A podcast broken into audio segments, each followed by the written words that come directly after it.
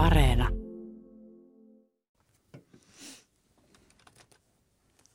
Onko se valmis? On. Terve Antti. Moi Tuomas.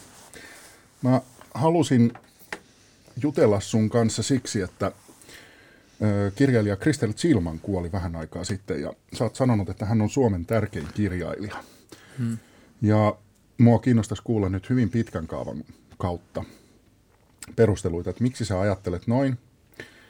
Ja ö, moni, joka on lukenut sun kirjoja puolestaan, huomaa, että sä, sä viittaat Silmaniin hyvin paljon omissa teoksissasi. Ja näin teet myös uusimmassa kirjassasi Kuihtuminen, joka ilmestyi tuossa muutama viikko sitten. Ja sä kirjoitat siinä näin. Kirjailija, kirjailija Krister Chilman huokaisi 88-vuotiaana televisiohaastattelussa Kaikki on ikävää. Ja tämä ei ole nyt fiktiota, tämä on ihan täyttä totta. Tämä haastattelu on tapahtunut ja hän oli siinä 88-vuotias. Joo, se on nykyklassikko se haastattelu jo kyllä. Hänen viimeinen televisioesiintymisensä. 13 minuuttinen. Mutta Joo. täyttä asiaa. Kyllä täyttä asiaa. Sitten tota, ei osaa perustella. Sitten toimittajat kysyykin, että minkä takia hän nyt halusi palata, koska hän oli vuosikausia ja vuosikymmeniä ollut poissa julkisuudesta yksittäisiä lehtihaastatteluja siellä täällä. Se vaan sanoi, että nyt tuntuu oikealta. Ja tota, se on aika jäätävää kuunneltavaa ja katsottavaa, miten niin kuin toivoton se kuva elämästä siinä tilanteessa on. Ja illuusiot on halutun tarkastelemaan oikeastaan mennyttä hirveästi ja tulevaa ei näy. Mitä sä ajattelet tuosta lausahduksesta tai jopa statementista, että kaikki on ikävää? No oikeastaan se tietenkin on, mutta erityisesti nyt siinä tilanteessa, missä on menettänyt kaiken, niin kuin menettänyt puolisonsa kuolemalle, omat, oma, toisen oman lapsensa kuolemalle ja ennen muuta nyt menettänyt kyvyn kirjoittaa. Että Gilman on silleen, siinäkin mielessä poikkeuksellinen suomalainen kirjailija, että hän ei tehnyt sitä hommaa niin kuin muuten vaan lonkalta. Niin kuin Hannu Salama käytti sellaista ilmasta, että hätää paska kirja. Tekee vaan niin kuin vuodesta toiseen jonkin runokokoelman Mm. mm. niin kuin oikeiden kirjojen välissä. Eli Gilman 1987 tuli Kerbladin tuho, hieno romaani, ja sitten, sitten ei tullutkaan mitään, paitsi yksi monologi vuonna 2000. Ja hän oli niin kuin, hän on puhunut siitä haastattelussa, että, että kuvien virta niin kuin ehtyi. Ja hän päätti vaieta ja sitten vähän myöhemmin vetäytyä myös julkisuudesta. Että se, Ei sanoja, vaan kuvien virta. niin, sitä kautta varmaan sanojenkin. Mutta se on tietysti vähän traagista, koska se on niin luomishuippu, mistä hän lopetti. Mm. Mm. Et se ei ole, ne on ihan huikeita kirjoja, ne 280 Tuuleilla tappion maisemissa ja, ja tämä Gerbladin tuho. Mutta se vaatii semmoista tiettyä, niin kuin, tai mitään tiettyä, vaan suunnatonta rohkeutta, että se on omistanut koko elämänsä kirjallisuudelle ja kirjoittamiselle ja elänyt sitä ja elämäkin on ollut aina vaan materiaalia ja kaikki on pyörinyt sen ympärille, niin sitten yhtäkkiä onkin vaan tyhjää. Ja siitä jää viivan alle komea tuotanto. Sehän siinä on, että nyt kun voi katsoa sitä taaksepäin, niin siellä ei ole yhtään hutia. Tai siellä on niin kuin, yksittäisiä kirjoja, jotka ei ole niin vahvoja, mutta se on tuotantona kuitenkin suomalaisissa oloissa ja vähän niin kuin muissakin oloissa niin aika poikkeuksellisen vahva. Ja se on vaatinut ton 30-vuotisen hiljaisuuden myös toteutuakseen. Me Antti tiedetään toisemme ö, töihin liittyen ja tota, ton Silmanin viimeisen TV-haastattelun jälkeen mä ajattelin, että olisi hienoa, kun mä tiesin, että sä, sulle Silman merkitsee paljon, että sä tekisit haastattelun Silmanista tai Silmanin kanssa. Mutta sitten se meni ihan täysin perseelleen. Hmm. Ja mä, mä jopa pelkäsin vähän, että ne välit, jotka mulla ja sulla oli, olisi niin kuin mennyt pilalle. Öö, mä en muista nyt ihan tarkkaan, miten se meni, mutta mä, mä jotenkin yritin järjestää sulle sitä haastattelua niin, että sä olisit lähettänyt kirjeen Silmanille. Tai sois, mä en tiedä, soitiko se sitten lopulta. Joo, mo- molemmat. Ensin, tota, ensin oli se kirje, jossa mulla oli semmoinen niin kuin esittelin itseni ja mä, ö, kun mä kirjoitin teille tänne Ylelle Gilman aiheeseen esseen vähän aiemmin, niin tota, en tietenkään tiennyt, oliko hän lukenut sitä itselleen aika mairittelevaa tekstiä. Mä ajattelin, että mä voisin sen niin kuin sisäänheittona, printtasin sen ja laitoin ja sitten esittelin, että olisi tämmöinen, niin kuin, nyt ajattelen aika laaja, mutta kuitenkin retrospektiivinen tämmöinen tuotantoa läpikäyvä, mutta myös nykyhetkeen luotaava haastattelu. Ja siihen kirjeeseen hän ei vastannut ja sitten tota, aloin soitella.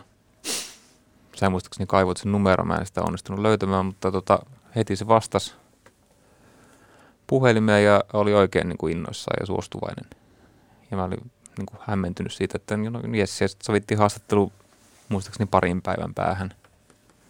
Antoi osoitteet ja ovikoodinkin ja puhelinnumero oli tietenkin. Ja sitten ehtona oli vaan se, että piti, oliko se tuntia ennen haastattelua vielä soittaa, että mikä on päivän kunto. Tämä on kuitenkin siinä vaiheessa 89 ja heikko, heikossa hapessa. Soitin ja ei, ei missään tapauksessa käynyt sinä päivänä. Tämä on, nyt on huono. Ja okei, sovitaan seuraava ja täsmälleen sama. Ja silloin se ehkä muistaakseni kuulosti myöskin aivan äärimmäisen heikolta, että se, mä uskon, että se bluffas. Ja tämä toistui vielä kolmannen kerran, kunnes sitten mä aloin hermostua siihen, siihen tota, että, että tämä nyt vedättää mua ja että, että eihän tätä ole pakko tehdä. Mm. Jos tämä nyt alkaa olla tällaista. Ja sitten se päästi sellaisen vuodatuksen tavallaan – joka kesti mun mielestä pitkään, joka olisi kyllä hyvä ollut saada tallennettua, missä tuli tätä samaa, että kaikki on ikävää ja mitään ei enää ole ja hän ei jaksa ja hän on niin vanha, että hän ei osaa ajatella. Ja että ei, ei tästä voi tulla mitään. Kaikki suomeksi, hän puhuu hyvää suomea. Mm. Hän ei kyllä käyttänyt sitä juuri missään julkisesti, mutta ihan täydellistä suomea se puhuu. Ja tota, mä en sitten hennonnut sitä niin kuin jotenkin enää pistää selkäseinää vasten. Kunnioitan sitä paljon ja se kaatui siihen. Huvittavinta sinne vielä oli se, että suunnilleen samaan aikaan, kun se vuodatti sitä, että hän on vanha ja kyvytön puhumaan, niin mä tein tätä puhelua, kävin siis läpi mun työhuoneen ulkopuolella Kruunuhaassa ja näin kuinka Jön Donner ontui sieltä Viro, Viron katua alas fysioterapiaan siihen niin kuin ihan muutaman metrin päähän musta, missä mä puhuin ja mä ajattelin, että tämä nyt on niin kuin mikä ihmeen farsin hetki. Sitä se että, oli. Että, että tuo nyt ainakin suostuu, että voisin pyytää tuolta. Mm. Mutta en, en pyytänyt ja hän kuoli sitten muutaman kuukauden päästä ja Gilmankin on nyt mennyt. Että, että siinä oli mun momentum noiden 30-luvulla syntyneiden jättiläisten kanssa. Jotka jotenkin tunsi toisensa. Kyllä ne oli jo alun perin siis yhteistyössä, näin perusti kulttuurilehdenkin 50-luvulla ja tietenkin se, niin kuin, jos suomalainen kirjallisuus on niin kuin pieni yhteisö, niin suomen ruotsalainen on vielä vielä paljon pienempi, että totta kai ne oli hyviäkin ystäviä välillä, mutta myöhemmin välit kai vähän viileni. Mutta että niin, nyt miettien, niin harmittaa toki, mutta sitten toisaalta niin kuin mun omalta kannalta se voi olla hyväkin, että me ei tavattu, että se mm. säilyy sellaisena hivenen jotenkin myyttisenä hahmona, mikä se niin kuin, kun mä tutustuin Gilmanin tuotantoon niin lukioiässä samalla aikaa, kun mä ylipäätään tutustuin kirjallisuuteen. Siis, että mä luin klassikoita ja niin kuin Dostojevskia ja Kafkaa ja sitten Gilmania. Niin mulle se oli jotenkin ihan yhtä niin kuin, tavallaan tästä maailmasta kuin nuokin tyypit. Ja se pysyy sellaisena, vaikka mä asuin niin kuin, mä niin kuin hänen kollegansa ja suomalainen ja asuttiin samassa kaupungissakin loppuvaiheessa, niin se tuntuu, että se on niin kuin yhtä todellinen kuin Kafka. Ja, ja hyvä, että se säilyy sellaisena.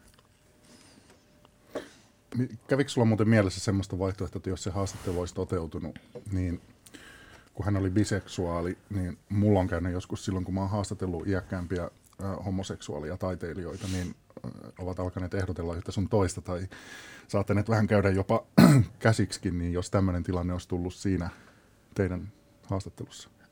No ei käynyt kyllä mielessä. Nyt kun kysyt, niin tota, No mä oon aika tarkka mun fyysisestä koskemattomuudesta kyllä, että mä luulen, että mä olisin jotenkin tönässyt sen pois siitä ja sitten sillä lonkka olisi murtunut. Että hyvä, että sitäkään ei tapahtunut. Mikä oli äh, semmoinen tärkein kysymys, minkä sä olisit halunnut häneltä kysyä?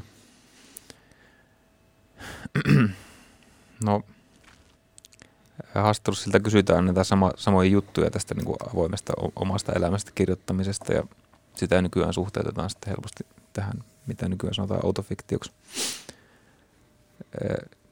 siitä on paljon kyselty, varmaan mä niitäkin olisin käynyt läpi, mutta ehkä mä olisi kiinnostanut kuitenkin se romaani, joka jäi tekemättä. Että, että niin kuin 2010, kun se oli haastattelussa mainitsi, että hän on tämmöinen suunnitteella tämmöinen romaani, jossa tota, oliko se ihmiskunnan tulevaisuutta ja ihmisen mahdollisuuksia jäädä elämään maapallolle käsiteltäisiin. Siis mm. käsittämättömän laaja. Nyt kun miettii, niin kuulostaa melkein tyypilliseltä huoliproosa ekokatastrofiromaanilta, mutta kyllä mä Gilmanilta olisin mielelläni sen lukenut. Niin tota, ja kun hän vihjaili myöhemminkin siitä, että jotakin vielä kirjan muodossa voisi tulla.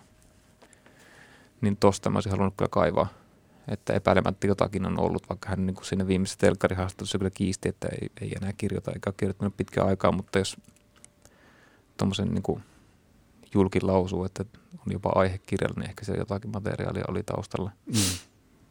Onko sulla muuten nenäliina mukana? Ei. Öö, sä niiskutat aika paljon. Ah, ei mulla kyllä vuoron enää.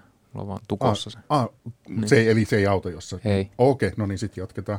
Tota, mm, palataan tuohon äh, Silmanin julkaisematta jääneeseen viimeiseen kirjaan. En tiedä, oliko se edes olemassa, mutta ainakin puheiden tasolla. Mutta niin kuin sä sanoit tuossa aikaisemmin, niin, niin sä aloit lukea siis Silmania ää, jo teini-iässä. Mm. Ja, ja tota, sä oot kirjoittanut siinä ää, esseessä, jonka sä oot julkaissut kulttuurikoktailin kautta, niin sä oot sanonut silleen, että joskus ihmettelen, miten pohjoissavolainen ja keskiluokkaisesta lapsuudestaan suoriutunut 16-vuotias saattoi rakastua suomen, suomenruotsalaisen porvariston kritiikkiin. Hmm. Niin miten tämä siis tämä sun ja Zilmanin ensikohtaaminen tapahtui? No mä en oikein muista, mistä se idea tuli ihan tarkalleen, mutta muistan, että otin ne Lapinlahden kunnankirjastosta Madeleinen ja ihmisen, joka järkkyi. Hänen 60-luvun kirjoja. Niin, 60- ja 70-luvun kirjoja. Ja tota, tosiaan niin kuin äsken sanoin, niin mä olin siinä vaiheessa niin kuin mennyt suoraan syvään päähän. Mulla ei ollut mitään semmoista kirjallisuuden kasvamistaustaa, vaan mä vaan... Aluksi pää... poikakirjat ja... Ei, ei, mä päätin varoita lukemaan sitten. Että, että Miksi sä halusit lähteä heti syvään päähän? Öö, tyypillistä kai on klassikot lukea nuorena. Mä ajattelin, että miksi ei lähti sitten parhaasta. Mm. Mutta se oli vähän tietenkin hankalaa. Siis kyllähän Dostoevski on kovaa kamaa niin kuin 16-vuotiaalle. Ja Chilmankin on, mutta Chilmanissa oli joku tarttumapinta eri tavalla kuin näissä muinaisissa tyypeissä. Et se oli ensimmäinen kirjailija, joka toi semmoisen niin pakottavan tarpeen lukea koko tuotanto. ja ennen muuta se loi tarpeen ö, kirjoittaa itse. Siis että se Chilmanin kautta tuli aika selväksi, että pitää omistaa koko elämä kirjoittamiselle. Se on itse asiassa aika radikaali lahja, minkä mm. hän antoi silloin varhain, eikä se ole sinänsä horjunut mihinkään. Mutta Chilmanin niin kuin, tapa hahmottaa ja elää hahmottamalla ja nähdä koko elämä kirjallisuutena teki kyllä vaikutuksen varhainen, eikä se vaikutus sitä mihinkä hälventynyt vaan vahvistunut vaan. Et tota, muistan, että Madeleinesta mä en mitään kyllä ymmärtänyt. Madeleinehan on semmoinen niin pitkä proosaruno tavallaan ilman välimerkkejä, semmoinen alkoholistin mielen juoksu. Kuulemma Tommi Liimatalle hyvin tärkeä kirja. Joo, se on tainnut puhuakin siitä kyllä, joo, epäilemättä. Mutta että se, silloin mä en, ehkä vaan se tuntui hauskalta, että ollaan niin paljon kännissä. Mutta sitten ihminen, joka järkkyy, kun sitten alettiinkin perustella, että miksi, tai mitä se tarkoittaa, kun ollaan kännissä, tai mm. Kannattaako olla, onko se jotakin hyötyä ja minkälaisia haittoja, ja miten kulttuuri vaikuttaa siihen, ja miten tätä tuhosaa juomista kuitenkin jatkaa. Niin se, se oli sitten semmoinen niin syvä humahdus sen kirjan, joka on tämmöinen kolmiosainen selontekokirja, että siinä on sitten alkoholistijakso ja sitten on kaapista tulo eli homoseksuaalisuusosio, mikä oli aikanaan tietysti täysin vallankumouksellinen. Ja sitten avioliittokriisin kuvaus, niin sitä avioliittohommasta tietenkään en mitään myöskään tajunnut, mutta tämä, tämä viina-analyysi puoli oli semmoinen sisäänheitto Gilmani ja sitä kautta sitten, kun tämä teema toistuu myös monissa muissa hänen kirjoissaan, niin kuin Kallis Prinssi, tämä Tuuli Elatappien maisemissa, Kerplaadin tuho, kaikki keskeiset kirjat oikeastaan alkoholin lävistämiä, niin ihminen, joka järkkyy vähän niin kuin käyttöohje niihin. Ja myös juomiseen ja myös sitten, kun, kun itse on tosiaan omistautunut kirjo- kirjoittamiselle, niin antanut välineitä ymmärtää, että mitä, mitä tajunnan sekoittaminenkin tarkoittaa niin kuin kirjoittamiseen. Mitä se tarkoitat? No siis Gilmanin yksi ajatus siinä on se, että hän, niin kuin, että hän käyttää alkoholia apuna Että humalassa ei voi kirjoittaa, krapulassa ei voi kirjoittaa, mutta kun romaanin kirjoitusprosessi on pitkä, niin tarvitsee välillä niin kuin solmujen aukaisijaa.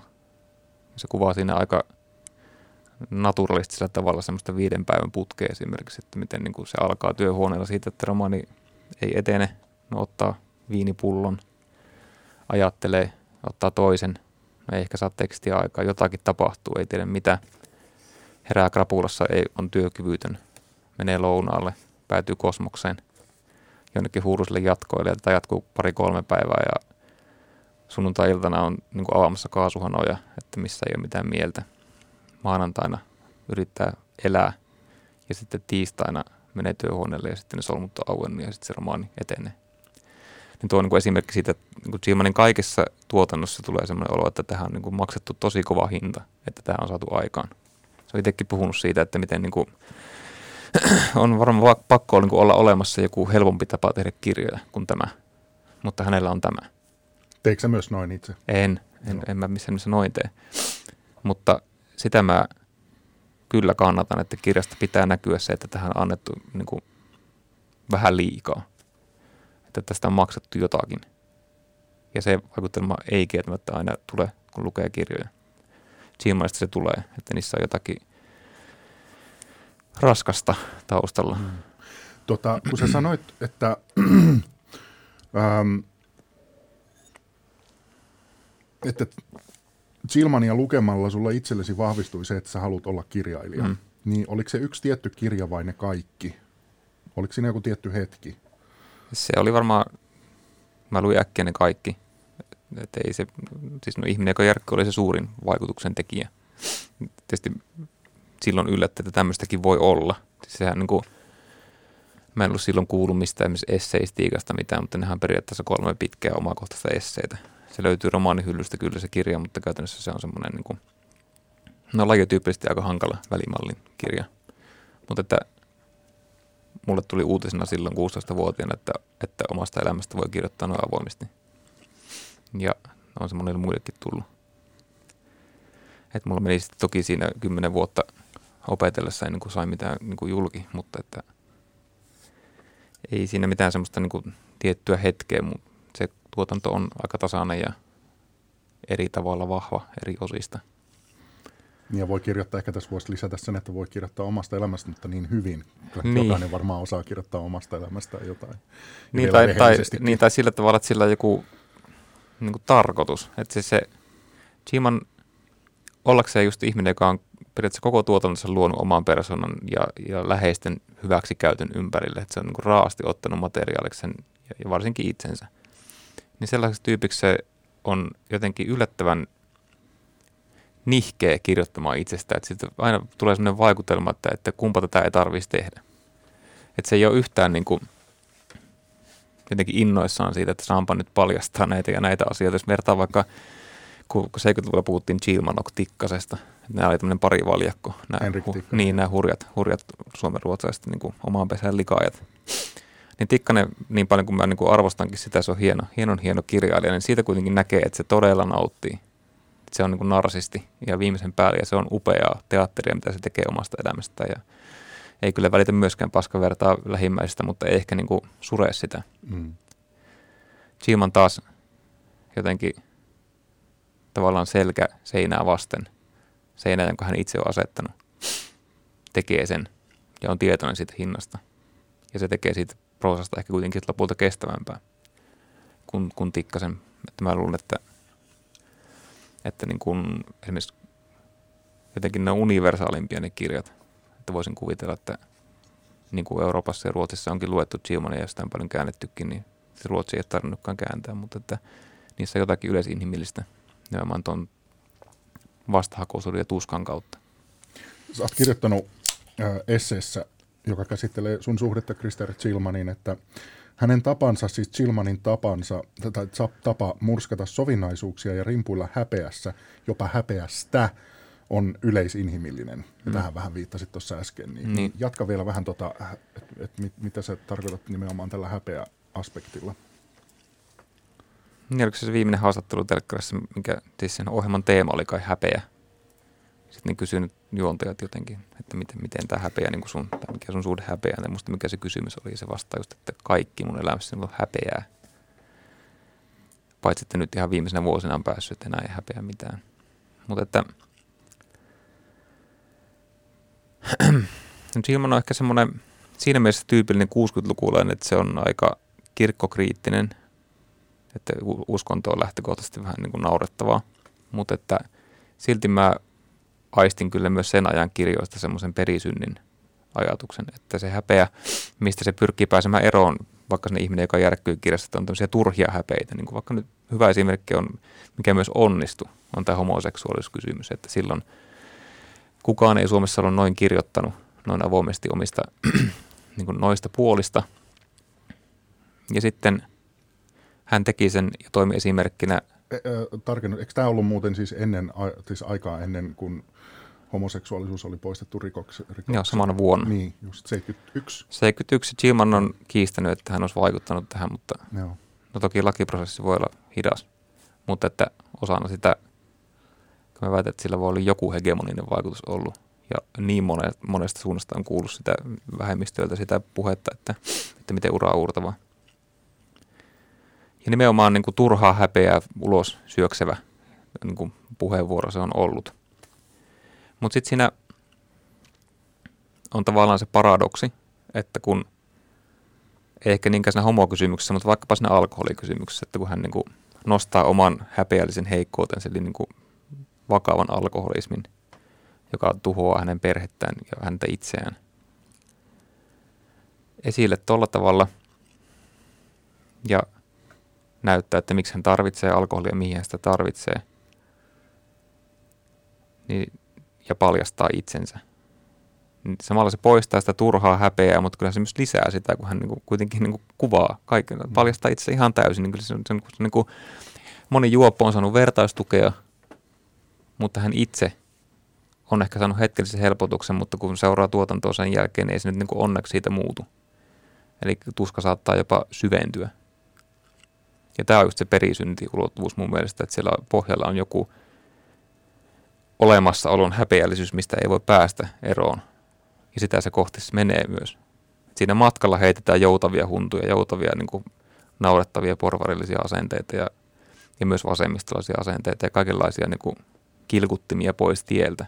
Ja mennään kohti niin kuin ihmisyyden pimeää ydintä. Ja se, on, se, on niin kuin, se näyttää kädestä pitään, että miten kivinen tie se on. Mutta lopulta sitä häpeästä ei pääse. Ydin, ydinhäpeästä ei pääse.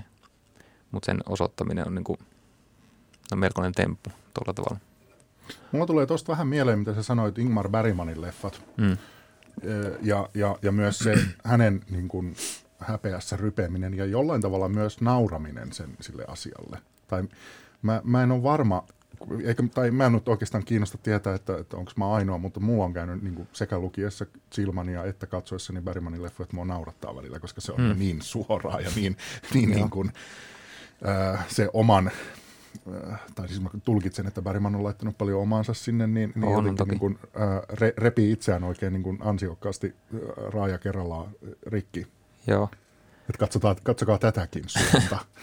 Joo, kun tuo Jumala on jo mainittu, niin tietysti Bergmanilla on tämä niin pappi-isä tausta, ja se on niin kiinnostuneempi kirkosta ja myös niin teemoina puhuu, puhuu paljon enemmän kirkollisista asioista kuin Gilman, joka sitten muuten itse asiassa viimeisenä vuosinaan myönsi tai kertoi, että on, on kiinnostunut näistä asioista. Mikä, että, tota, että Jeesus on ohittamaton hahmo, niin tätäkin kautta itse asiassa olisi ollut todella mielenkiintoista lukea, että mitä tämmöinen kristillinen Gilman olisi ollut mutta että joo, armottomuus, koruttomuus, semmoinen niin raaka itsetutkiskelu, niin kyllä mä ymmärrän tuon, että välillä talven valoa voi, voi niin kuin huvittaa. Että ei nyt jumalauta noin ankeeta. Että, ei niin kuin, että noinko, että yksi ihminen on siellä messussa ja silti se pidetään. Mutta mä en tiedä, onko se niin kuin lopulta hauskaa välttämättä, vaan se on ehkä ennen kaikkea sitä, että me, kun, kun mennään niin kuin Ei lopulta, kohti, mutta välillä. Niin välillä, mm, ja sitten se naurahtaminen mulle ehkä sekä Gilmanin että Bergmanin tuotannossa liittyy enemmän siihen, että mulla on tapana niin kuin naurahtaa silloin, kun, silloin, kun joku niin kuin oikeasti ollaan päästy niin kuin suuren äärelle. Että nyt on niin kuin sanottu niin hyvin, nyt on kuvattu niin hyvin. Niin kuin huvittaa se, että jumalauta, siinä se nyt on. Ja se niin kuin, että mä, mulla on se elokuva, mulla on se kirja, mä voin alleviivata ja painaa pauseen. Mä tota, naurattaa, että mulle on annettu tämä tilaisuus katsoa sitä. Tämä voi olla nyt vähän hankala, mutta tuleeko sulla mieleen tuosta Silmanin ihminen, joka järkkyy joku, joku virke tai kohta, mikä on just tällainen? Öö, no, sehän on täynnä niitä. No avaa siitä ja ota no, joku. No, mä vaan siis tota, niin, ehkä liittyy, tässä on yksi niin kuin mun perustavanlaatuinen koko sen tuotanto on mun mielestä motivoiva. Kun puhutaan tästä häpeästä ja niin kuin, kun Silmanista ja Tikkasesta käytettiin tätä omaan pesään likaa ja termiä aika niin kuin taajaan, että he eivät kunnioita taustansa ja, ja näin. Niin Silmanilla sitten lopulta aika monta pesää, joita se likas. Mä siteraan tätä ihmistä, joka järkkyi. Minä olen notorinen petturi. en vain ulkoisessa merkityksessä, kun kyse on yhteisistä sosiaalista eduista, vaan myös sisäisellä mentaalilla tasolla. Minä olen aina kaivannut vastakohtiani. Porvariksi syntyneenä minusta tuli sosialisti. Akateemisesti predestinoituna minusta tuli boheemi. Minä hylkäsin suomen ruotsalaisuuden suomalaisuuden hyväksi. Se ei ollut vain uhmaa ja protestia. Suomalaisessa lämmössä olen aina tuntenut itseni tervetulleemmaksi kuin suomen ruotsalaisessa pakkasessa. Lapsena minä kieltelin olemasta lapsi ja yritin käyttäytyä kuin aikuinen. Aikuisena – olen kieltäytynyt olemasta aikuinen ja yrittänyt pidättää itseni lapsen etuoikeudet. Olen kieltäytynyt olemasta mies sovinnaisen miehisyyden ehdoilla, kieltäytynyt kantamasta asetta, kannuksia ja mitaleita.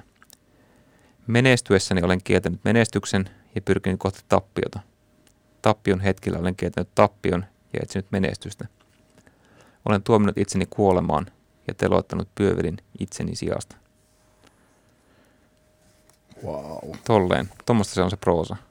Tähän muuten sivumennen mainittakoon, että toi on Pentti Saaritsan käännös. käännös. Joo. Ei Pentti Saarikoski, joka on taas suomentanut Madeleinen, joo. hänen toisen romaaninsa. Mitä toi merkitsee sulle toi kohta? No, tuota voisi tutkia vuosia. Se on kirjoit, just tämä niin hahmottamalla eläminen jotenkin semmoisena kroonisena oppositiona. Että elämä hänellekin on tarjottu, hän on varmasti etuoikeutettu mies. Siis siinä mielessä, että todella etuoikeutettu, siis niin kuin hyvin rikkaasta sukutaustasta Korkeavuoden kadulta tuolta 404 kämpästä, missä sai asua sijasta, kunnes meni naimisiin ja muutti kotoa.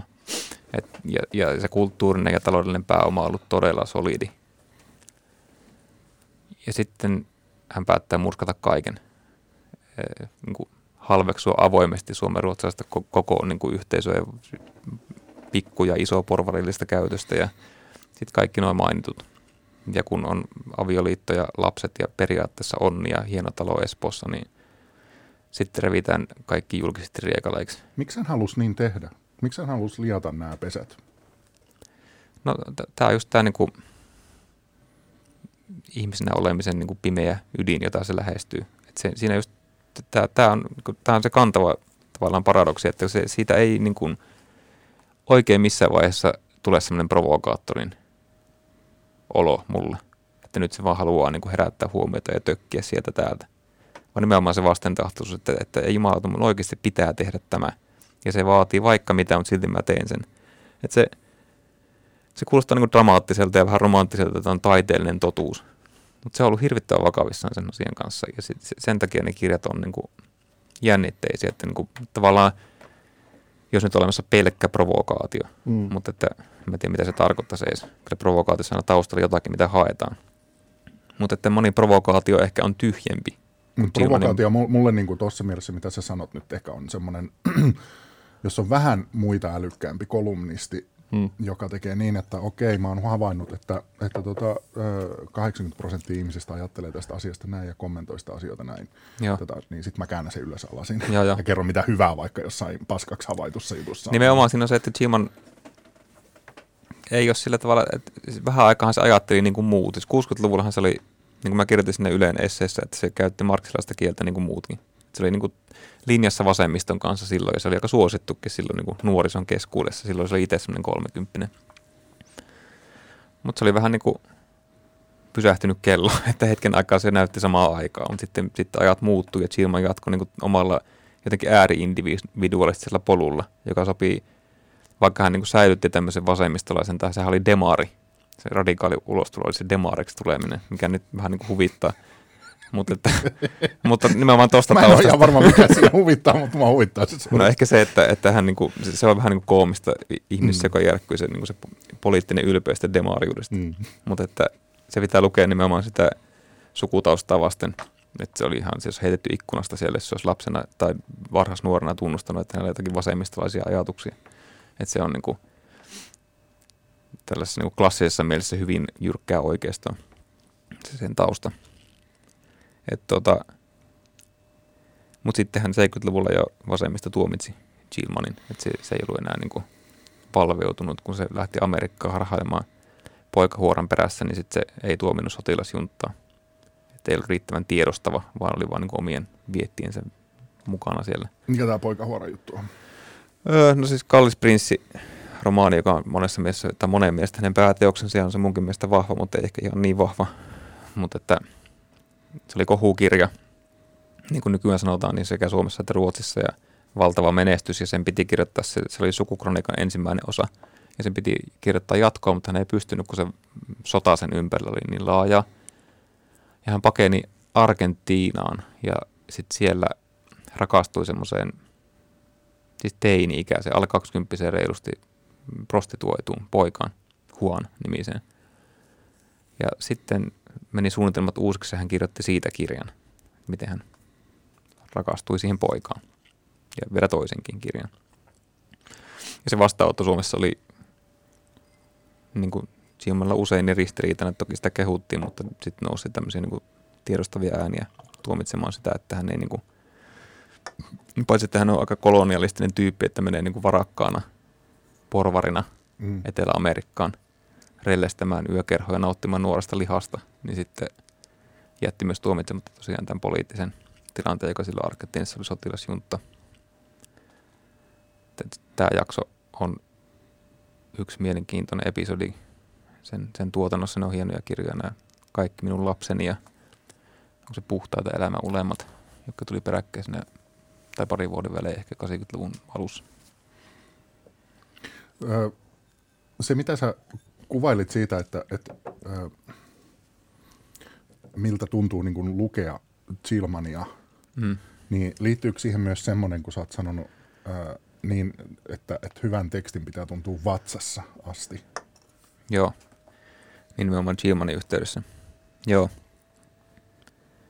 No tää siis, niin mä sanon ton sinne mun esseessä, Yle, Yle Gilman esseessä, ja tota, se pohjaa siihen, kun hän oli puhumassa jossakin, se oli Särölehden juttu tai joku tämmöinen, missä hän oli Emma Juslinin kanssa puhumassa kirjallisuudesta ylipäätään, ja sitten siinä se mainitsi silloin, se 80-vuotias suunnilleen, vähän alle ehkä, että miten vanhimmiten niin kuin elämän painopiste siirtyy niin kuin aivoista vatsaan.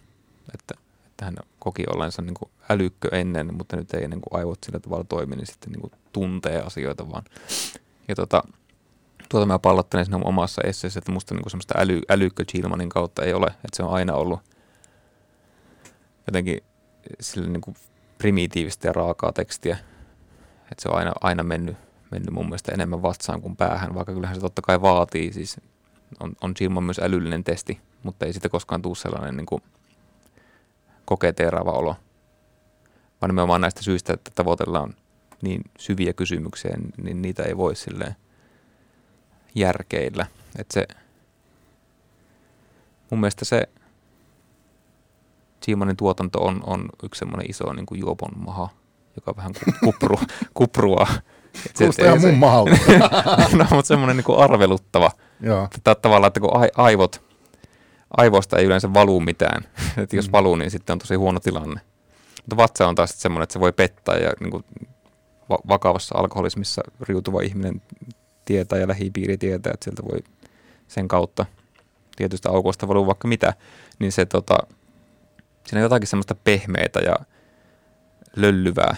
Siis mitä sä tarkoitit, että mahan aukoista voi valua? Ei mahan aukoista, mutta vatsa on lähempänä Aa, niin, joo, joo. tiettyjä aukkoja, joista valuu kun aivot. Ai, aivoja, niin kuin, aivot jotenkin sille niin kuin kovempaa materiaalia mun mielikuvissa. Tuota, näistä tietyistä aukoista, niin, niin mi, mitä sä ajattelet Silmanista homoseksuaalisuuden ja homoseksin kuvaajana? No se, ö, kun se ensimmäistä kertaa siinä ihmisessä, joka järkkyi sen nosti esille, Mi- Miksi sä muuten, tiedätkö sä, niin halus nostaa sen esille? no ihan samasta syystä kuin ne muutkin teemat, sen alkoholismin ja avioliittokriisin tutkijakseen niin ihmistä kokonaisuutena. Joo. Ja se on tietysti, hän oli elänyt siis biseksuaalina pitkään ja, ja asiasta ei ollut puhuttu. Et se, se, se, niistä kolmesta teemasta niin tota, on jotenkin selkeimmin mun mielestä, paitsi että ehkä vähän kärsinyt niin kuin aikaa, ajan kulua, että sikäli ajat, ajat on muuttunut aika paljon niin kuin parempaan suuntaan seksuaalivähemmistöjen suhteen Suomessa ja maailmassa ylipäätään. Mutta että se, se näyttäytyy enemmän semmoisena, niin kuin, että halutaan muutosta asiaan. Se on niin kuin poliittinen teksti. Et tota, ei se homoseksin kuvaajana, vaikka se sitä jonkin verran kuvaa sinne kirjassa, on mitenkään nykyisilmin ainakaan niin kuin radikaali. Mm. Että nythän niin kuin homopornoa tulee suomalaiseen kirjallisuuteen koko ajan niin kuin paljon kovempaa materiaalia. Niin, mutta nyt täytyykin ottaa huomioon just se, että se on kirjoitettu 70-luvun alussa. Joo, se, se, se, se on otettava siinä huomioon to, toisin kuin mun mielestä siinä alkoholi- ja avioliittokriisi hommissa. Mm. Varsinkin se avioliittoteksti on mun mielestä täysin ajaton. Et si- sitä ei oikein erota. No ehkä joku voi leimata hänet niin kuin misogyyniksi niin nykystandardein, mutta että tämä miehen vapaus on ollut silloin toisenlainen luovan miehen vapaus. Ja siinä juop- juoppo-osiossakin tietysti tulee tätä, niin kuin, että hän pystyy, niin kuin, hänellä on pienet lapset kotona, mutta hän pystyy kuitenkin jotenkin viisi päivää vellomaan jossain niin kuin pingisjatkoilla. Että on siinä tietysti aika muuttunut. Mutta se peruskysymys siitä, että, että mitä, mitä se ihmisen psyykelle aiheuttaa se alkoholi ja minkälainen avioliitto tai miten kompleksinen avioliitto voi olla, niin ne, ne on aika ajattomia verrattuna siihen homoseksuaalisuuteen, joka niin kuin pyrkii siihen, että, että eikö tätä nyt voitaisiin vain hyväksyä Mm. ja sitten ollaan hyväksytty. Et siis se kirja ehkä kaikkinensa muista on sellainen, että kirjat ani harvoin niin kuin aiheuttaa mitään. Tai että kirjailijat ei saa kirjoilla aikaan niitä asioita, joita ne haluaa. Mutta Gilman olisi sen puolesta kyllä voinut nukkua yönsä hyvin, että ei nyt niin kuin harvoin romaanit saa tuollaista, että, että niin kuin, no, lainsäädäntökin muuttuu, ei välttämättä sen takia. Mutta sitten hän sai niin kuin ihan loputtomiin, sitten tuli sellainen terapeutti, että sille soitti juopot, sille soitti homot, sille soitti aviokriisissä olevat ihmiset keskellä Ja yötä. sinä. No minäkin soitin vielä. Monta kymmentä vuotta oli välissä, mutta että tutkitusti ja todistetusti sillä kirjalla oli suunnaton vaikutus. Mm.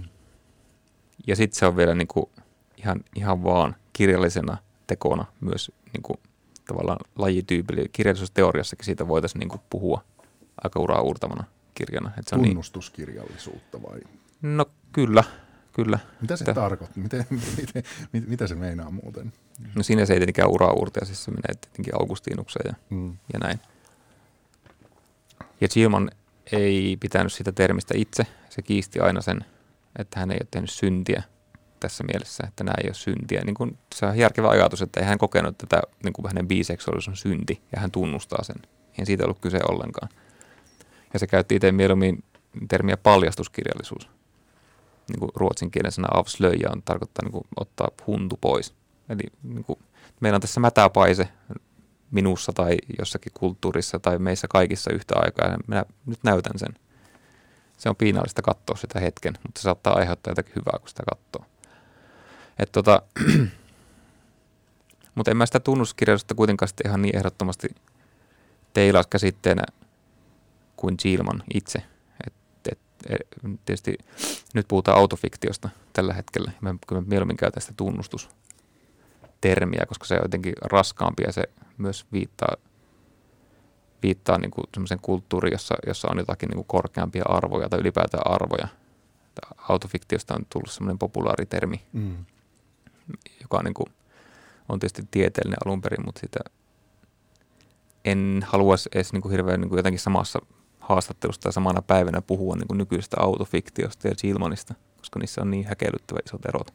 Mua, mua- vaivaa siinä autofiktiossa ja ylipäänsä tota koko tuossa teemassa se, että kun mun mielestä rehellisyys on ihan helvetin helppoa. Hmm. Siinä missä just omana itsenä oleminen on, on niinku, se on niinku, olen sanonut tässä aiemminkin, että se on mun mielestä niinku helpoin osuus koko tästä niinku paskasta. Hmm. Niin se, että miksi sitten niin kuin esimerkiksi taitealueella, niin miksi silmaneja on niin älyttömän vähän, jotka kykenee ää, sillä rehellisyydellä ja tunnustuksellisuudellaan kuitenkin tekemään niin kuin jotain järeempää, jolla on vaikutusta. No kun se oikeasti uskaltaa.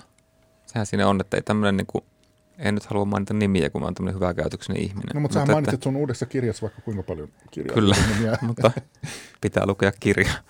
Mutta se ee, autofiktio kirja, nykyään ilmestyvä autofiktiokirja tai autofiktiivisia menetelmiä käyttävä kirja, niin mulle ani harvoin tulee sellainen olo, että, että tämä ihminen olisi jotenkin ajatellut muuta kuin ansioluetteloaan, kun se tekee tämän.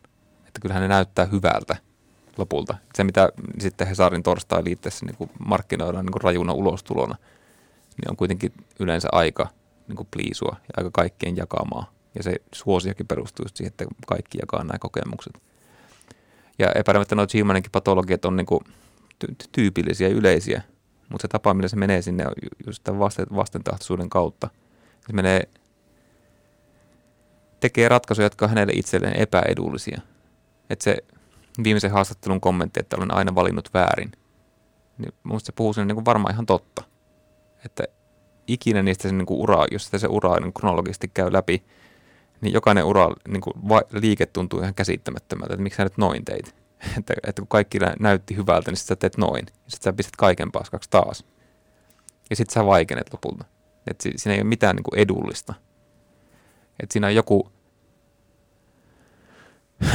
itseä ja kirjailijabrändiä ja kaikkea tällaista paljon isompi totuuskysymys, joka ohjaa sitä projektia.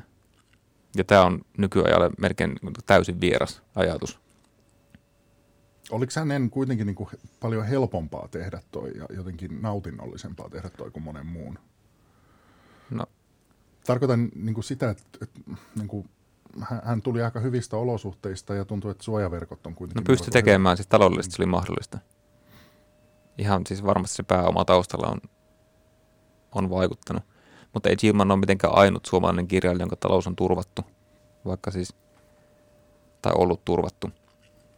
Että moni, moni kirjoittaa vakaammistakin oloista. Mm.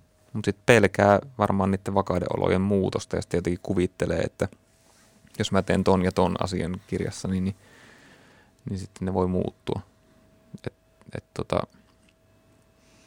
en mä tiedä, varmaan Gilmani, siis se on itsekin puhunut siitä, että, että keskeinen paradoksi on se, että se suomen ruotsalainen korkeaporvallinen kulttuuri, pikkuporvallinen asenteineen, niin tota, mitä hän niin kuin kovasti pilkkas, on tietenkin mahdollistanut sen, että se pystyy toimimaan noin. Että se on saanut paitsi taloudellisen pääoman, niin myös kulttuurisen pääoman, ja se koko asema ja koko niin kuin kirjailijuus, tai kirjailijuus niin kohtalona, että hän puhuu siitä, että ei, se on ihan selvää, että hän alkaa kirjoittaa runoja, että mikä, ei mitään sen kummempaa. Sitten sen jälkeiset lajivalinnat on niin omia. Mutta että se on taas yksi paradoksi, että pitää olla jotakin, minkä voi tuhota. Ei pelkästään isänmurha, vaan myös kulttuurimurha. Niin, kyllä. Ei se mitään hirveän selkeää isänmurhaa tehnytkään. Mun mielestä se kirjoitti niin. aika jotenkin kauniisti tuossa ihminen, joka järkyi kirjassa isästään. Joo, isähän oli kirjailija myös. Tota, sä sanoit jo tuossa aikaisemmin, Antti, että tämä hänen suhteensa naiseen, niin, naisiin, niin sen, sen voi tulkita myös naisvihamielisenä, niin mitä sä tarkoitit sillä?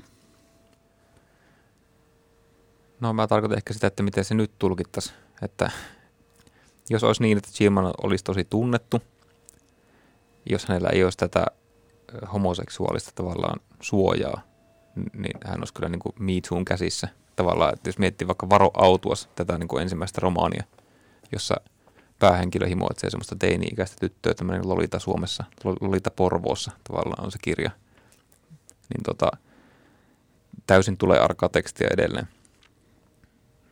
Sitten siinä on se, että hän ei ehkä ole hirveän, niin kuin, jos tehtäisiin semmoinen, nythän varmaan suosittua ja suositeltavaa, että romaanikirjailijatkin niin kuin tekee semmoiset niin laskelmat, että kirjassa on suunnilleen saman verran mies- ja naishenkilöitä, ne on suunnilleen yhtä niin kuin puheenvaltaisia ja niin kuin voimakkaita hahmoja, niin Gilmanilla epäilemättä miehet on aina paljon voimakkaampia.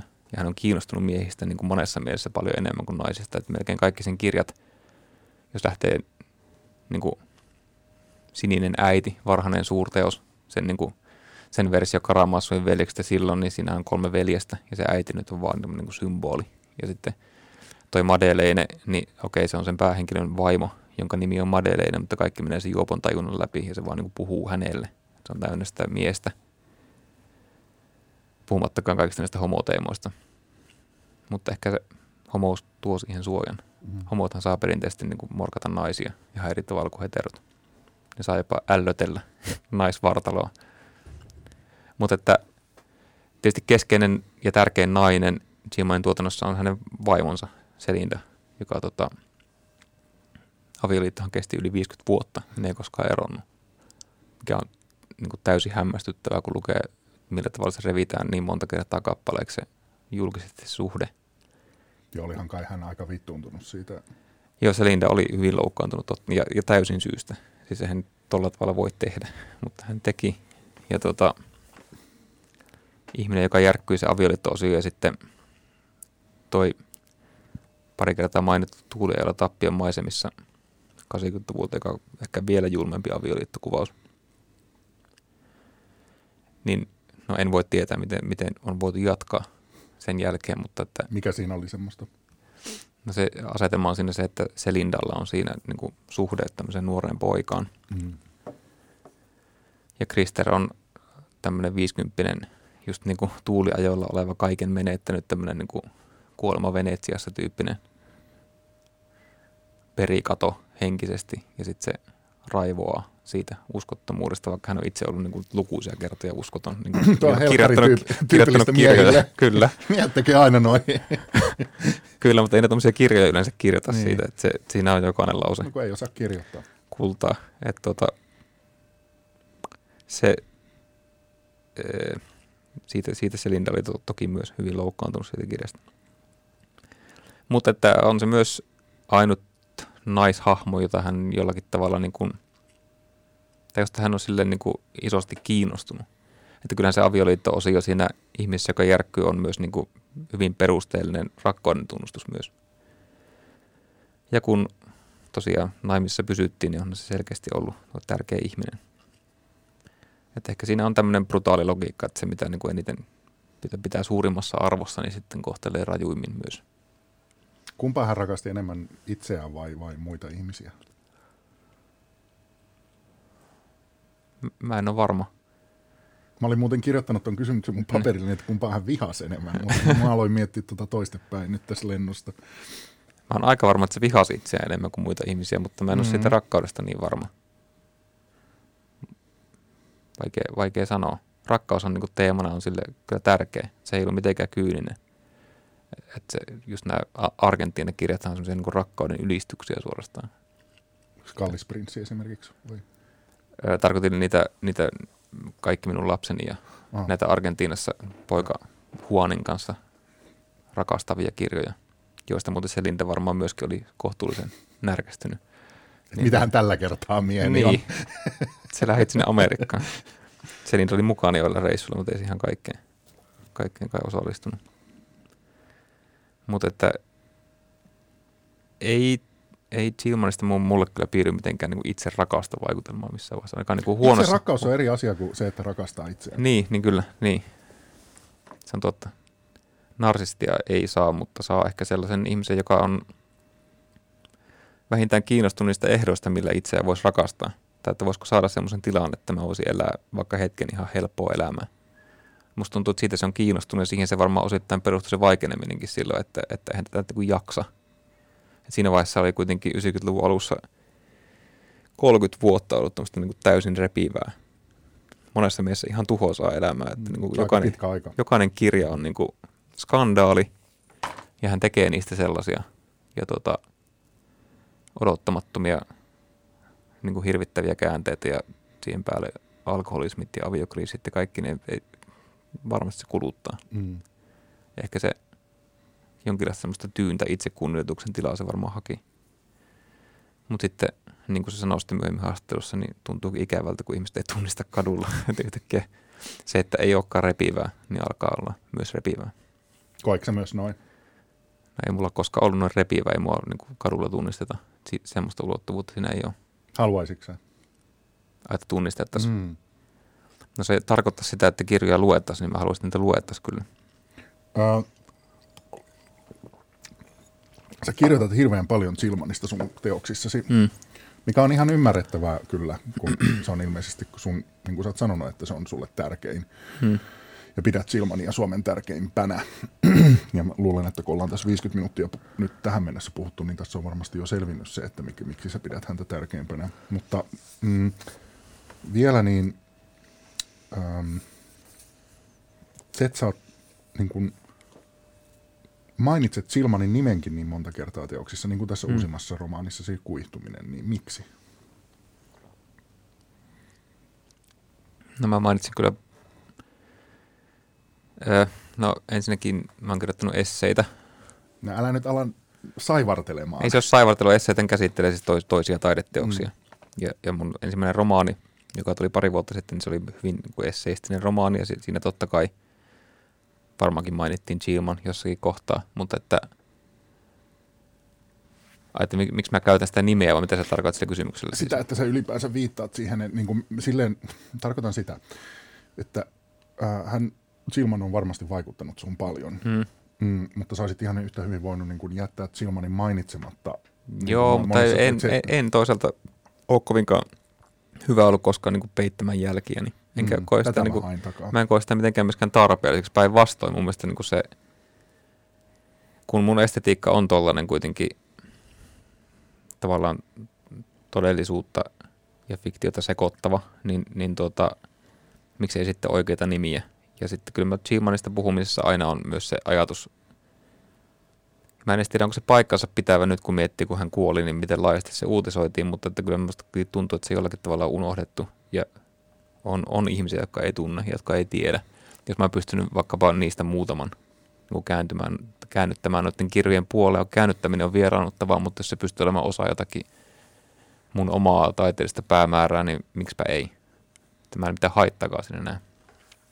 Tämä on ihan nyt sivupolku, mutta tuli mieleen vaan mm. tuosta, kun mainitsit hänen kuolemansa, että kun mä silloin aloin katsoa hänen kirjojensa kansia ja myös Silmanista otettuja valokuvia, niin musta tuntuu, että ne, niin kuin, hän näyttää jo jokaisessa valokuvassa aivan erilaiselta. Ja, ja jotenkin mä en niin kuin, tahtonut tunnistaa, että onko toi nyt sama tyyppi, joka on tossa. Ja sitten hänen kirjojensa kannet on aivan semmoisia niin kuin, yhtä ja samaa. Niin kuin, niitä on hirveän vaikea jotenkin erottaa toisistaan. Joo, no se kirjan kansi perikato on laajempi ilmiö suomalaisessa kirjallisuudessa niin aikanaan ollut, mutta että näin mä tuohon ulkonäkökysymykseen oikein osaa sanoa. Mä oon aina tunnistanut, miltä se näyttää, mutta tietysti hän on niin pitkän aikaa ollut ja välillä näistä viinasyistä naama on aika turvonnut ja siinä on ollut enemmän partaa ja näin. niin tota, eikä hänen kasvon piirteensä ole mitenkään sille, siinä ei ole mitään sellaista, hänestä on vaikea tehdä niin karikatyyriä, Mm. niin kuin vaikka sitä Donnerista olisi helppo tehdä. Mm. Tota, Tämä sun uusin kirja, Kuihtuminen, Mm. käsittelee kirjallisuutta. Ja sen kansi, siis tämä on hurja kirja, suosittelen öö, jyrkästi sen lukemista ja sen, sen tota, kirja, mitä sä naurat? Jyrkästi. Onko tämä kulttuuritoimittajamainen tapa Ei oo. suositella? Ei ole, Mikä se päinvastoin. nauratti? Sano vielä. Se, että se oli hyvä niin kuin adverbi siihen kohtaan. Okei, okay, joo. Eikö mä ajattelin, että kuulostaako mä niinku liikaa sille, että mä oon niinku oman ammattini sisällä tässä niinku kertomassa niinku ihmisille, että mikä on hyvää kirjallisuutta, mitä juuri nyt kannattaa lukea. Mutta niin, siis tä- tässä kirjan kannessa on, ää, näkyy niinku, ää, todella läheltä kuvattua ää, ilmeisesti vanhan ihmisen ihoa Mm. luomineen, maksalaiskinen karvoineen ja siihen on poltto merkattu tähän ihoon sanat hurskainen ja kuihtuminen. Ja sitten kirjan takana lukee, että en pysty rakastamaan kirjallisuutta, kirjoitan sitä. Mm. Ja nämä sanat myös ikään kuin ihoon poltettuna, tatuoituna, tatuoituna. joo. Niin miksi? Öö, siis tarkoitko, että miksi tämä visuaalinen ratkaisu? Vai? Ei, vaan Mm. no mä itse asiassa voin mä kysyä sitäkin. Niin, graafikko A- Aleksi Salokannel on tästä visuaalista puolesta vastuussa. Ja tota, en mä oikeastaan pysty vastaamaan siihen, että miksi. Siis Aleksi on tehnyt mun nyt kolmen kirjan kannet ja aina on ollut tyytyväinen ja kun ehdotus on tullut, niin mä oon vaan silleen niin kuin haukkunut henkeä. Ja nyt ehkä vielä vähän syvempään, että tässä mentiin niin kuin tappiin asti. Mutta että, Varsinainen kysymys. Jos kysytte, niin. miksi toi, toi niin kuin, tai mitä tarkoittaa, että en pysty rakastamaan mm. kirjallisuutta, kirjoitan sitä. Kirjallisuuden rakastaminen tai niin kirjallisuuden ystäväksi julistautuminen on yleensä niin kuin varma merkki siitä, että ei pysty tai niin kuin ei osaa kirjoittaa. Että semmoinen niin kuin, jotenkin veltto, kulttuuritahto on yleensä aika niin kuin melkein kirjallisuuden vihollinen. Vaikka se pitää kyllä tietysti niin kuin rakenteita yllä ja kirjoja myydään ja näin. Mutta mun mielestä kun, niin kuin totesin, niin omistaa elämänsä kirjallisuudelle, niin standardit nousee ja vaatii siltä aika paljon. Ja mua risoo kirjallisuuden niin kuin väärinkäyttö ja pahoinpitely. Semmoinen turvallinen kirjoittaminen, CV-kirjoittaminen, niin kuin mainitsin, mutta myös semmoinen kirjoittaminen, jossa mikään ei ole alttiina ja mikään ajatus ei tavallaan hetkauta mihinkään suuntaan. Niin sitä nyt vaan on ihan hirvittävän paljon. Ja se on sitä kirjallisuutta, mitä rakastetaan, kun kirjamessut järjestetään taas joskus viiden vuoden päästä. Niin tota, tämä on tietysti niin epäedullinen aika vastustaa kirjallisuutta, kun pitäisi olla tukemassa ja tsemppaamassa kaikkia rakenteita vaikeina aikoina. Mutta toisaalta vaikeina aikoina pitää tehdä myös vaikeita ratkaisuja mun mielestä. Ja tuo on niin nihkeä kirja missä ajassa tahansa. Et tota, mun mielestä tuo lause kertoo vain sitä hinnasta, mitä maksaa, kun kirjoittaa tosissaan. Jota tulee, tuleeko toi Zilmanilta? No varmasti se on esikuvallinen siinä, siinä kyllä. Onko hän muuten sanonut samansuuntaista? Ei, mä en oikein tiedä, mitä se luki. Se aika vähän puhuu siitä myöskään tuossa 2000 vuonna tuli tuo haastatteluteos Epätoivon toivo, jossa se laveasti kertoo elämästä, mutta ei sinne ihan hirveästi avaa niin kuin omia mieltymyksiä niin kuin kirjallisuuden suhteen. Mä tiedän, että Faulkner oli varhainen idoli ja Börling runoudessa, mutta että ei se, se, se on silleen niin kuin vastakkain niin kuin, kun mä itse olen, että se ei niin kuin paljasta korttejaan, että mitä, mitä hän on syönyt. On tietysti syönyt kaiken. Se on tavallaan helppoa. Se on niin ilmeistä, että se on lukenut kaiken, että se ei tarvitse sanoa sitä.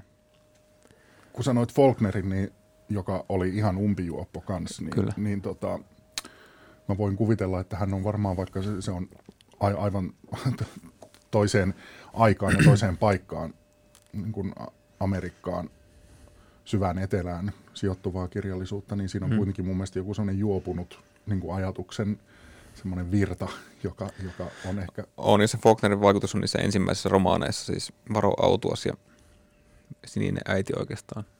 Ehkä vahvimmin se Varo Autuas, että semmoisessa niin ihan muotoratkaisussa niin virkkeet on hyvin, hyvin samantyyppisiä. Sitten mutta sitten se kieli muuttuu Gmonillakin silleen, ihminen, joka järkkyy, semmoinen välitilan kirja, että siinä on jo vähän niin kuin tavallaan selkeämpää ilmaisua, mutta silti semmoista niin kuin samaa koukeroista vimmaa. Ja sitten loppua kohtaan se menee paljon, paljon niin kuin pelkistetymmäksi sitten lopulta. Se tekee aika lyhyttäkin virkettä ja semmoista niin kuin tylyä, melkein niin kuin suomalaista modernismia. Saanko mä lukea sun kirjaa? Saat sä nyt tämän kerran. tota, saat sitten kertoa, että onko tässä mahdollisesti Faulknerin tai Chilmanin vaikutuksia. Ainakaan mä... Faulkneria ei ole. Okei. Okay. Mä luen tämän siksi, koska tämä liittyy mun työhön hmm. jossain määrin. Suuri yleisö ei ehkä tiedä paperista, jonka suomalaiset kirjailijat allekirjoittavat uransa alussa. Vala on moniosainen, kevyt versio Jantenlaista. Debytantit pakotetaan lupaamaan, että ajattelu pysyy keskinkertaisena teoksesta toiseen. Mediaohjeeksi riittää. Vannon, että en sano haastatteluissa kiinnostavia asioita. He kiirehtivät antautumaan kuuliaisimmat voidellaan esikoiskirjapalkintoehdokkuudella. Ylimmän napin avannut kulttuuritoimittaja on kirjamessulavalla kiinnostunut siitä, mikä sun romaanissa on todellista. Häpäisyoikeus sisältyy sopimukseen. Öö, mä en ole varma, onko mulla ollut koskaan ylinappi auki kirjoituksella. En kanssa siellä hirveästi ollut toimittajana, mutta tota, tunnistin. Mm. Sä taidat äh, todella vihata kirjallisuutta ja kirjallisuustapahtumia. Tai jotenkin haluat nähdä ne aika kierrosti ja ehkä katkerastikin. kun niissä on niin paljon semmoista niin kuin pöhöä, semmoista tyhjää. Totta kai ne on niin kuin välttämättömiä. Ja niin kuin rakenteita, niin kuin, että pyörät pyörii, niin totta kai tarvitaan kaikkea tuota. Mutta toi kritiikki, niin kun ne ruokkii niin kun ne osaset toisiaan tuossakin, just tuossa kohdassa, että, että ne tyypit, jotka on avannut ylimmän napin, ne tarvitsee niitä tyyppejä, jotka on valmiita tavallaan näkemään sen, että ylinappi on avattu ja vähän niin kuin rennosti vastaava jännittää hirveästi. Ja sitten kuitenkaan taustalla ei ole mitään sen suurempaa. Että niin kuin, jotenkin, mä, tein, mä kirjoitin tästä silloin, kun tuo kirja ilmestyi muutama viikko sitten, mä tein semmoisen niin juhlapuheen verkkoon, missä mä laimin käsittelin tätä aihetta. Että jotenkin – tuntuu, mitäs mä olin sanomassa siitä aiheesta oikeastaan, mulla katoaa. Tääkin on Siis siitä, että, että, että ylin nappi auki, sitten se, että ähm, se liittyy siihen vähän semmoiseen niin kuin, mm, tyhjyyden tunteeseen tai siihen semmoiseen niin kuin seremoniallisuuteen tämmöisessä niin kuin kir- kir- kirjamessu. Niin, kun sitä vaarallisuutta mä olisin mm. jotenkin, että se on niin kuin äärimmäisen turvallinen tila, semmoinen joku kirjailijahaastattelu. Se on vähän niin kuin on tämmöisiä turvallinen syrjästä vapaa tila, tarroja löytyy jostain kirjastoaulasta. Niin mun mielestä kirjailijan haastattelun tai kirjallisuuden ylipäätään ei pitäisi olla semmoinen tila. Ei pitäisi varmistaa, että meillä kaikilla on täällä hyvä olo. Siiman on niin kuin elävä esimerkki, tai nyt jo kuollut esimerkki siitä, että, että tämä on itse asiassa monelle tosi tuskallinen ja piinallinen ja tikareita niin kuin lentelee sinne tänne. Ja sellaisen kirjallisuuden niin kuin pitäisi olla. Mun mielestä se on ihan mahdollista edelleen, ei, ei se ole muuttunut silleen, kun meillä on eri tabuja ja eri niin kuin konsensuksia eri kuplia, mitkä pitäisi räjäytellä. Mutta että sitten kootaan vaikkapa just tämä esikoiskirja Kavalkaadi, jossa kesysti kysytään nämä samat kysymykset ja kaikki on silleen niin kuin kertomassa, että olipa kyllä niin kuin kiva, että sait tsemppiä kavereita, kun kirjoitin tätä. Sä taidat vihata kirjallisuutta. No to, to, tota osaa siitä kyllä. Mutta sitten siellä on joku promille tai prosentti tai joku pieni osio, joka pitää hengissä, jonka takia niin ylipäätään elää ja lukee ja kirjoittaa. Onko se katkera? On.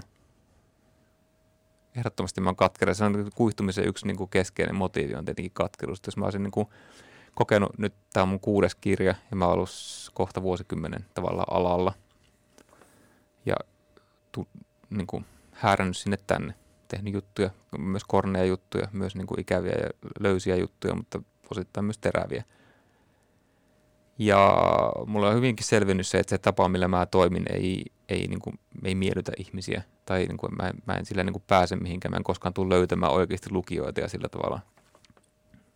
Mä en pääse siihen niin kuin ylinappi auki rinkiin. Miksi se on niin, niin tärkeää päästä siihen? Ää, ei, ei mulla olekaan tärkeää siihen päästä, mutta totta kai jos siihen pääsisi, niin ei kirjoittaisi noin. Tai, tai siihen joutus. Jos se kirjallisuus skene olisi jotenkin miellyttävä oleskella sitten totta kai niin kuohitsisi mut ja sitten mä niin kuin tekisin niitä samanlaisia kirjoja. Että varmaan parempi, että ei, mutta totta kai katkeruus on myös niin kuin raskasta kantaa. Mm. On se myös voimavara. On, on selkeästi ja se on ehtymätön totta kai. Että tota, olisi ikävää huomata sen katoavan. Mutta kyllä se ehkä jotakin niin kuin vastapainoakin välillä tarvisi. Mutta mikäs mä täällä valitan, mä puhun nyt niin kuin sun podcastissa täällä, niin tilanne on oikein hyvä. Antti Hurskainen, kiitos haastattelusta. Kiitos.